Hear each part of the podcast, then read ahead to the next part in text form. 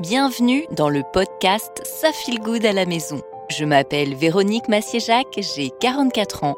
Je suis coach parental, auteur pour les éditions Zérole et surtout maman de trois filles entre cinq et quinze ans.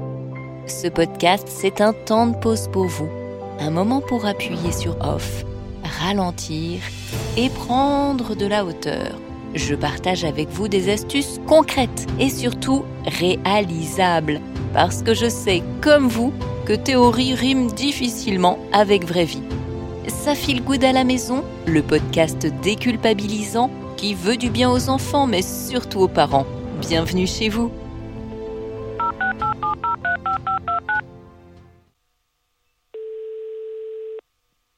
Allô Véronique, salut, c'est Marie. Le mardi soir, j'emmène Léo au judo. Comme Baptiste n'est pas encore rentré du collège, je prends Jade avec moi. Et tous les mardis soirs, c'est le même sketch. Léo et Jade se chamaillent pour un rien dans la voiture. Le trajet ne dure pas longtemps, mais suffisamment pour que ça m'exaspère. Je suis obligée d'hurler plus fort qu'eux pour faire cesser leurs cris. Je les ai déjà menacés plusieurs fois d'aller au judo à pied, mais rien n'y fait. Aurais-tu des pistes pour moi ? Salut Marie, c'est amusant car en t'écoutant, je me sens revenir dans le passé. Je me revois dans ma voiture emmenant Emma et Chloé à l'école et devant supporter leurs disputes incessantes. Parfois, j'avais l'impression qu'elles jouaient à celle qui criait le plus fort. Oui, ça donnait un peu ça. Non seulement ça m'agaçait terriblement, mais en plus ça mettait ma conduite en danger. Il était urgent d'intervenir. Alors, qu'as-tu fait ? Avant toute chose, je crois qu'il est important de se mettre à la place des enfants. En ce qui me concerne, je sentais mes filles très excitées et agitées avant d'aller à l'école. Il suffisait que l'une commence à taquiner l'autre pour que ça parte au quart de tour. Oui, c'est pareil pour moi. Jade et Léo sont remontés comme des piles quand on part pour le judo. Ma première idée, arrange-toi pour diminuer leur état d'agitation avant de partir. L'objectif serait de monter en voiture du bon pied. Ok, mais je fais comment ? Il suffit parfois de peu de choses, comme de passer cinq minutes avec chacun de tes enfants individuellement. Un gros câlin, un mot doux, une partie de cartes rapide. Quelque chose qui abaisse leur tension avant de partir. Tu sais, la majorité des conflits dans la fratrie n'existent que pour attirer l'attention des parents. Chaque enfant a besoin de se sentir unique et important. Tu penses sincèrement que passer cinq minutes en tête-à-tête avec Jade, puis Léo, avant d'aller au judo, peut faire cesser leur dispute dans la voiture ? Je crois que ça peut aider, en effet. Après, il faut aussi connaître la cause de leur dispute. Si c'est toujours pour une raison récurrente, il serait nécessaire de s'attaquer au fond du problème et de le résoudre. Non, c'est toujours pour des raisons totalement futiles. J'ai vraiment l'impression qu'ils aiment se titiller. Se titiller entre frères et sœurs est un grand classique. Notamment, je te le répète, pour attirer l'attention des parents. En voiture, c'est plutôt problématique car cela met ta conduite en danger. Confiné dans un milieu clos, tu n'as que peu de marge de manœuvre. Tout ce que je peux faire, c'est crier. Ouais, exactement. Mais le problème, c'est que tu joues au jeu du « faites ce que je dis, pas ce que je fais ». Tu demandes à tes enfants d'arrêter de crier, mais finalement, toi, tu cries plus fort qu'eux. Ça n'a pas vraiment de sens. Et c'est la raison pour laquelle tes enfants se redisputent et recrient chaque semaine. Il faut donc trouver une meilleure option. Je te propose d'initier une discussion avec tes enfants en amont. C'est-à-dire ?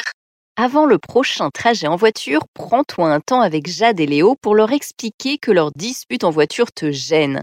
Dis-leur que leurs cris t'agacent, mais surtout te déconcentre. Tu as besoin de calme pour conduire. Ils doivent comprendre que leur attitude peut réellement vous mettre tous les trois en danger. Demande-leur ensuite de trouver des solutions. Pose-leur la question suivante. Qu'est-ce qui pourrait vous aider à rester tranquille durant le trajet ?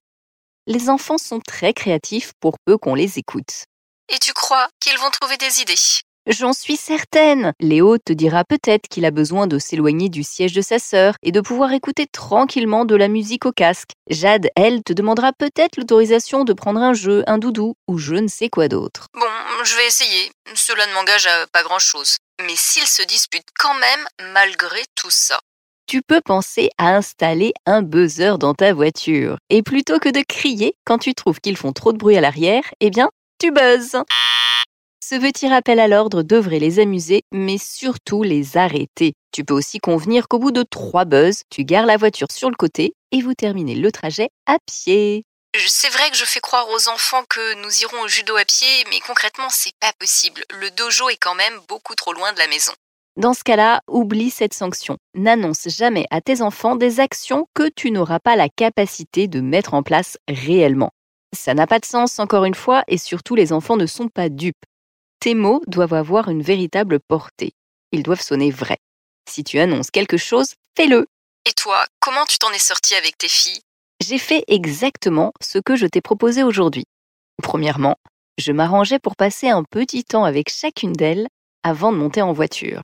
Ensuite, j'avais initié une discussion pour expliquer mon besoin de calme et je leur avais demandé de me trouver des solutions pour les aider, elles, à rester tranquilles en voiture. Enfin, je n'avais pas installé de buzzer, mais je claquais des doigts quand leur voix commençait à me gêner. Oui, un peu comme ça.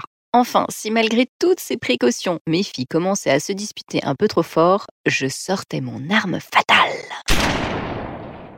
Je m'arrêtais. Tu t'arrêtais ? Oui, je me garais calmement sur le côté. Dès que c'était possible, évidemment, je coupais le moteur et j'attendais.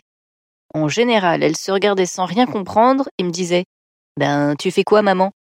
Et moi, je leur répondais, en essayant d'être le plus calme possible, « J'attends le silence pour repartir. » J'ai rarement dû attendre plus de quelques secondes.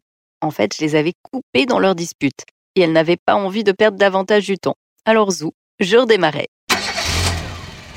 Ok, je vais essayer aussi. Rien que pour voir leur tête, ça pourrait être drôle. Merci pour les pistes du jour, Véronique, et je te dis à la semaine prochaine. Avec plaisir, Marie. À très bientôt pour un nouvel épisode de Ça Feel Good à la maison, le podcast déculpabilisant qui veut du bien aux enfants, mais surtout aux parents. Si vous avez une question, n'hésitez pas à m'écrire à Ça Feel Good à la maison. arobase gmail point com. Je vous embrasse bien fort et surtout, prenez soin de vous.